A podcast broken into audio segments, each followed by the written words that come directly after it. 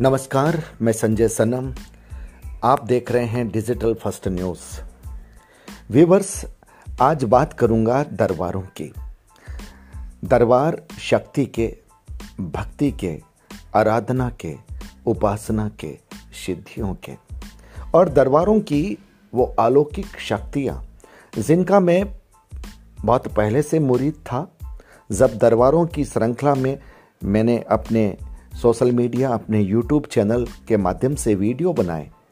तब से पहले मैं इन्हीं दरबारों को देखा करता था और मन ही मन गर्वित हुआ करता था कि मेरे देश में शक्तियों के, सिद्धियों के साधक, आराधक ऐसे विरले लोग हैं।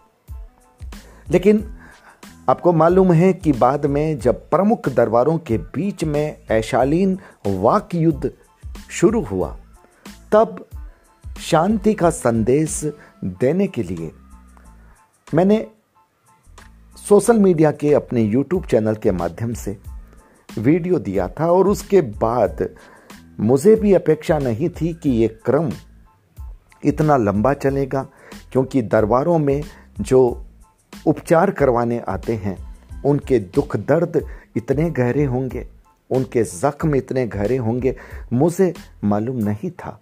और वो दौर लंबा चला और कई प्रक्रियाओं के बाद, कई बाधाओं के बाद और बहुत कुछ यूँ कहूँ बुरा भला सुनने के बाद कम से कम हम उस लक्ष्य को हासिल कर पाए, जिस लक्ष्य के लिए हम चले थे, यानी शांति के लिए और सद्भावना के लिए। मेरा मुख्य लक्ष्य यही था और जब ये लगा कि शांति और सद्भावना दरबारों के बीच में स्थापित हो गई है तब मैं अपने दूसरे संदर्भों में लग गया। और बीच बीच में जब समय मिलता तो विभिन्न दरबारों के जो अनुभव हैं वो सुन लेता। आ, लेकिन वो नियमितता नहीं रही क्योंकि अब वो लक्ष्य मेरा नहीं रहा था। पर आज विश्वस्त सूत्र और अत्यंत विश्वस्त सूत्र से मुझे जो जानकारी मिली वो जानकारी निश्चित रूप से मुझे और दरबार से जुड़े सभी साधकों के लिए, जो कि अन्य दरबारों के साधक हैं, उनके लिए और दरबार में जो भक्त अपनी आस्था रखने के लिए आते हैं या अपना उपचार करवाने के लिए आते हैं, उन सब के लिए ये जानकारी अत्यंत दुखद, सोचनीय, विचारणीय और चिंतनीय है। दरबारों की दुनिया में भक्तों को खींचने की प्रतिस्पर्धा हमने शुरू से देखी थी। और तब हमने कई बार यह कहा था कि जब इस तरह की प्रतिस्पर्धा चलती है और एक दरबार दूसरे दरबार के खिलाफ ओछे शब्दों का प्रयोग करता है ताकि भीड़ वहाँ से हटे और हमारी तरफ़ आ जाए, तब वो भक्ति के, शक्ति के दरबार कहीं ना कहीं देवी देवताओं की उपासना के स्रोत नहीं लगते, बल्कि कोई इंडस्ट्री, कोई कारखाना, कोई बिज़नेस, कोई दुकान जैसा लगते हैं। चूँकि दरबारों में व्यवस्थाएँ होती है और फ़ीस होती है, हमने इस पर कभी आपत्ति व्यक्त नहीं की। हाँ हमने इस पर ज़रूर आपत्ति व्यक्त की कि जब बहुत गरीब, आर्थिक रूप से कमज़ोर व्यक्ति आपसे जीवन प्राप्त करने के लिए आए, आपसे सहारा लेने के लिए आए तो कम से कम उनको सेवा भाव की दृष्टि से देख लीजिए और उससे वो फ़ीस मत लीजिए। ये अपील हमने ज़रूर की थी। अब जो घटनाक्रम पिछले कुछ दिनों में घटित हुआ है, वो घटनाक्रम क्यों मन को विद्वेलित करने वाला है? क्योंकि उस घटनाक्रम में प्रतिस्पर्धा अत्यंत निम्न स्तर तक पहुँच गई लगती है। मैं किसी दरबार का, मैं किसी साधक का और मैं किसी ऐसे व्यक्ति का नाम नहीं लूँगा जो इस घटनाक्रम के प्रत्यक्ष अप्रत्यक्ष किसी भी रूप में स्रोत बने हैं या उनसे तार जुड़े हैं। एक दरबार अपने प्रतिस्पर्धी की आवाज़ को दबाने के लिए या प्रतिस्पर्धा के रूप में उस भीड़ को अपनी तरफ़ खींचने के लिए अगर किसी स्रोत का सहारा लेता है, कि अपने ही किसी भक्त का सहारा लेता है, और उस सहारे के साथ, उस दरबार के साधक तक कोई अभिमंत्रित, प्रसाद, जिसमें पेड़ा भी हो सकता है जिसमें मलाई भी हो सकती है, जिसमें लड्डू भी हो सकते हैं, और उस प्रसाद में बारीक पिसा हुआ काच, जो कि उस प्रसाद को खाने से किसी की भी आवाज़ को खत्म कर सकता है। उस प्रसाद को देकर के किसी अन्य दरबार के उस साधक या पीठाधीश्वर तक अगर भेजा जाता है तो फिर आप समझिए इससे छोटी निम्न स्तर की प्रक्रिया और क्या हो सकती है। क्या ये धोखा नहीं है? क्या ये फरेब नहीं है? क्योंकि अगर कोई भक्त विशेष श्रद्धा के साथ उस दरबार के इष्ट तक अपना प्रसाद चढ़ा करके अगर वो उस दरबार के पीठाधीश्वर या साधक या गुरु को बड़ी श्रद्धा भावना से समर्पित करता है। तो अक्सर वो साधक गुरु उसकी भावना का, उसकी श्रद्धा का मान रखने के लिए थोड़ा बहुत तो उसमें से ग्रहण कर ही लेते हैं।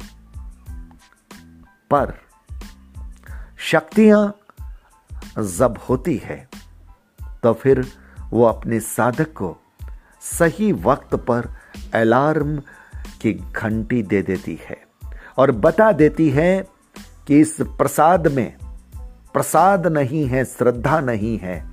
इस प्रसाद में प्रतिस्पर्धा की निम्न स्तर की दुर्गंध है।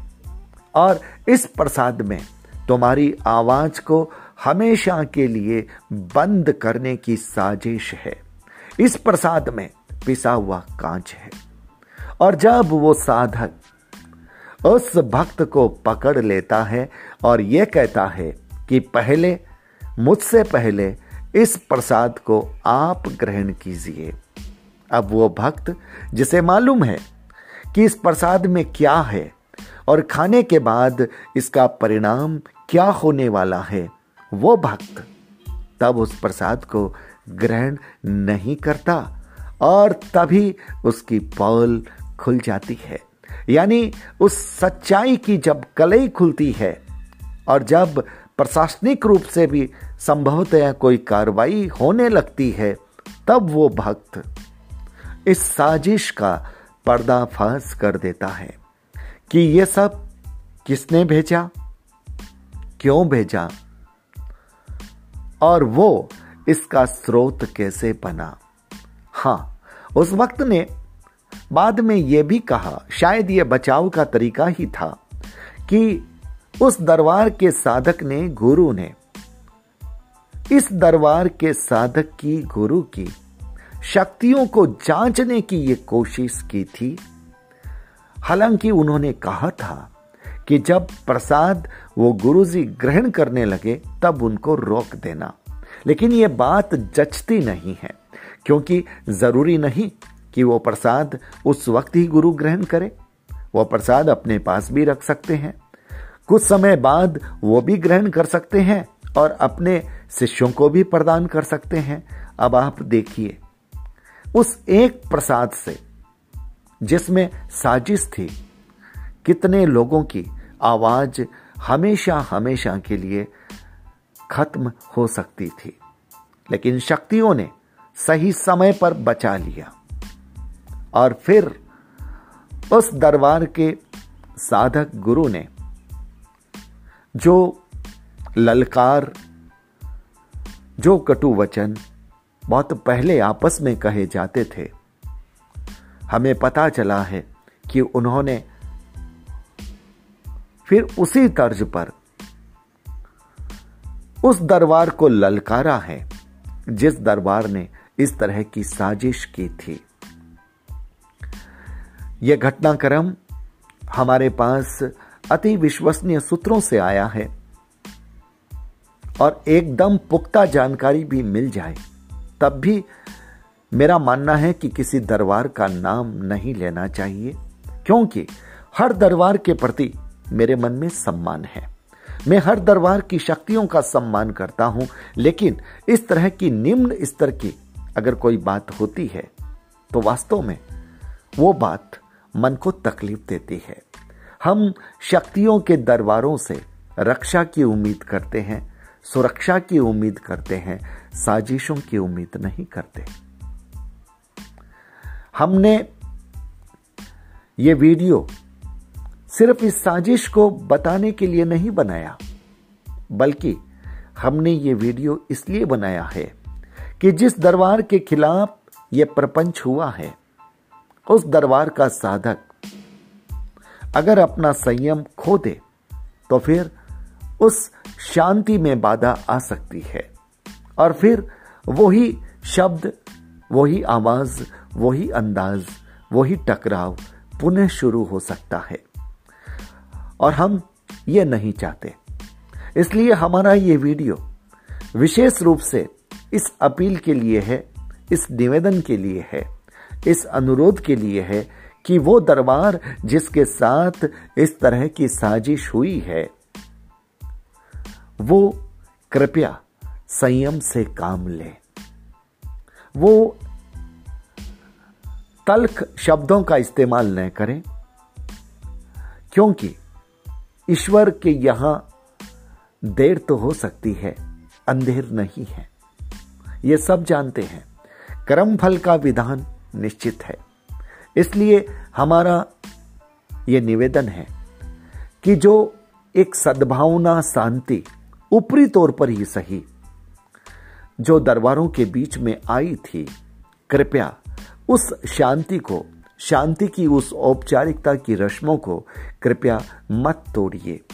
जो घटना इस तरह की हुई है, जो हमने बड़े विश्वसनीय सूत्रों से सुनी है। उस घटना की हम निंदा करते हैं और मुझे विश्वास है कि दरबार से जुड़े सभी साधक, सभी आराधक, सभी भक्त इस तरह की घटना को कतई स्वीकार नहीं करेंगे। हमारा एक निवेदन उस दरबार से भी है। जिन्होंने जाने, अनजाने किसी भी रूप में इस तरह का कार्य किया है। हम उनसे हाथ जोड़कर निवेदन करते हैं, शक्तियों की अगर परीक्षा लेनी है तो सद्भावना के साथ भी ली जा सकती है। ज़रूरी नहीं कि आप भीड़ के नजारे के बीच में बैठे। आप दो साधक एक कमरे में बैठकर ही एक दूसरे की शक्तियों की जाँच कर सकते हैं।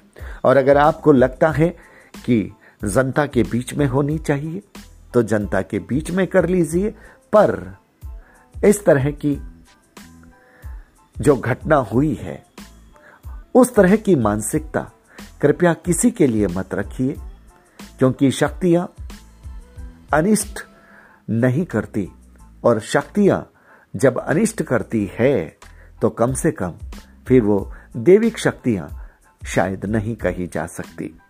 अगर आपके पास देविक शक्तियों की संपदा है, आपके पास अपने समर्थ गुरु की संपदा है। तो हमें विश्वास है कि आपकी देविक शक्तियाँ, आपके समर्थ गुरु की शक्तियाँ आपको इस तरह की अनुमति कतई नहीं देंगे। फिर भी जो हुआ, उसे इस तरह से अगर मरहम लगा दिया जाए कि जिसके साथ हुआ, उसके दिल की आँच भी कहीं ना कहीं गर्म न रहे। आपसी संवाद स्थापित कर लिया जाए।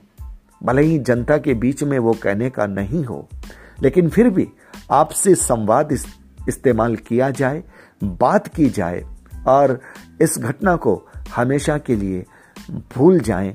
इस तरह का एक माहौल बनाया जाए। मैं फिर कहना चाहता हूँ, मैं किसी दरबार के पक्ष और किसी दरबार के विरोध में नहीं हूँ। मैं सभी दरबारों का और सभी दरबारों के साधकों का, सभी दरबारों की शक्तियों का, जिनसे जनता का कल्याण होता है, उनका तहे दिल से सम्मान करता हूँ। और मैं ये अपेक्षा करता हूँ कि शांति और सद्भावना का माहौल भले ही ऊपरी तौर पर नज़र आ रहा हो, कम से कम ऊपरी तौर पर ये अवश्य रखें। मैं तो ये चाहता हूँ कि आंतरिक तौर पर भी सभी साधक एक दूसरे के साथ जुड़े और अगर अपने भक्त का काम किसी वजह से अपने दरबार में न हो तो उसे उस दरबार में भेजें जहाँ पर उन्हें लगता है कि उस दरबार की शक्तियाँ इस कार्य को कर सकती कर सकती है। इस तरह से सभी दरबार आपस में सद्भावना और सामंजस्य के साथ आगे बढ़ेंगे तो कहीं आलोचना नहीं होगी, कहीं निंदा नहीं होगी और सभी दरबारों के भक्त, सभी दरबारों के साधकों, गुरुओं का सम्मान करेंगे। और अगर ऐसा हो जाता है तो मुझे लगता है कि देविक शक्तियों के दरबारों की जो मर्यादा है, जो गरिमा है, वो भी कायम रहेगी और देविक शक्तियों को भी अपने अपने साधकों की विचारशीलता पर, विनम्रता पर कहीं ना कहीं गर्व की अनुभूति भी होगी। मैंने एक निवेदन किया है। मुझे विश्वास है कि किसी को भी मन में तकलीफ़ नहीं होगी। फिर भी अगर मेरे किसी शब्द से, मेरी भावना से, किसी भी दरबार के साधक, आराधक, गुरु और उस दरबार के भक्तों को किसी भी तरह की व्यक्तिगत पीड़ा महसूस होती हो तो मैं माफ़ी चाहता हूँ, क्योंकि मेरा मकसद किसी के दिल को या किसी के सम्मान को, किसी दरबार की प्रतिष्ठा को आघात करने का न तो पहले रहा है, न अब है और न ही भविष्य में रहेगा, क्योंकि मैं सभी शक्तियों का, सभी देविक शक्तियों का हृदय से सम्मान करता हूँ। तो व्यूवर्स बहुत दिनों के बाद बोलना पड़ा है। और मुझे विश्वास है कि अब सभी दरबार पुनः अनुशासन के साथ, विनम्रता के साथ, सद्भावना के साथ जुड़ेंगे। और जिन दो दरबारों में इस घटनाक्रम की जो अंदेशा या यूँ कहूँ जो स्रोत मुझ तक पहुँचे हैं, वो दो दरबार के जो हमारे साधक हैं, जो गुरुजन हैं, वो व्यक्तिगत ईगो को छोड़ करके, व्यक्तिगत प्रतिष्ठा को छोड़ करके आपसी संवाद स्थापित करेंगे ताकि किसी भी तरह की भाषा जिसमें ललकार हो, जिसमें टकराव हो, जिसमें एक दूसरे के खिलाफ व्यंग्य बाण हो, उस तरह की भाषा का इस्तेमाल नहीं होगा। बहुत बहुत आभार, नमस्कार, वीडियो को लाइक सब्सक्राइब चैनल को करना, ये आपकी ज़िम्मेदारी। आपको अगर लगे तो ज़रूर कीजिएगा। हाँ मेरे किसी शब्द से, दरबारों से जुड़े किसी भी व्यक्ति को कोई भी अगर पीड़ा हुई हो तो माफ़ कीजिएगा। नमस्कार।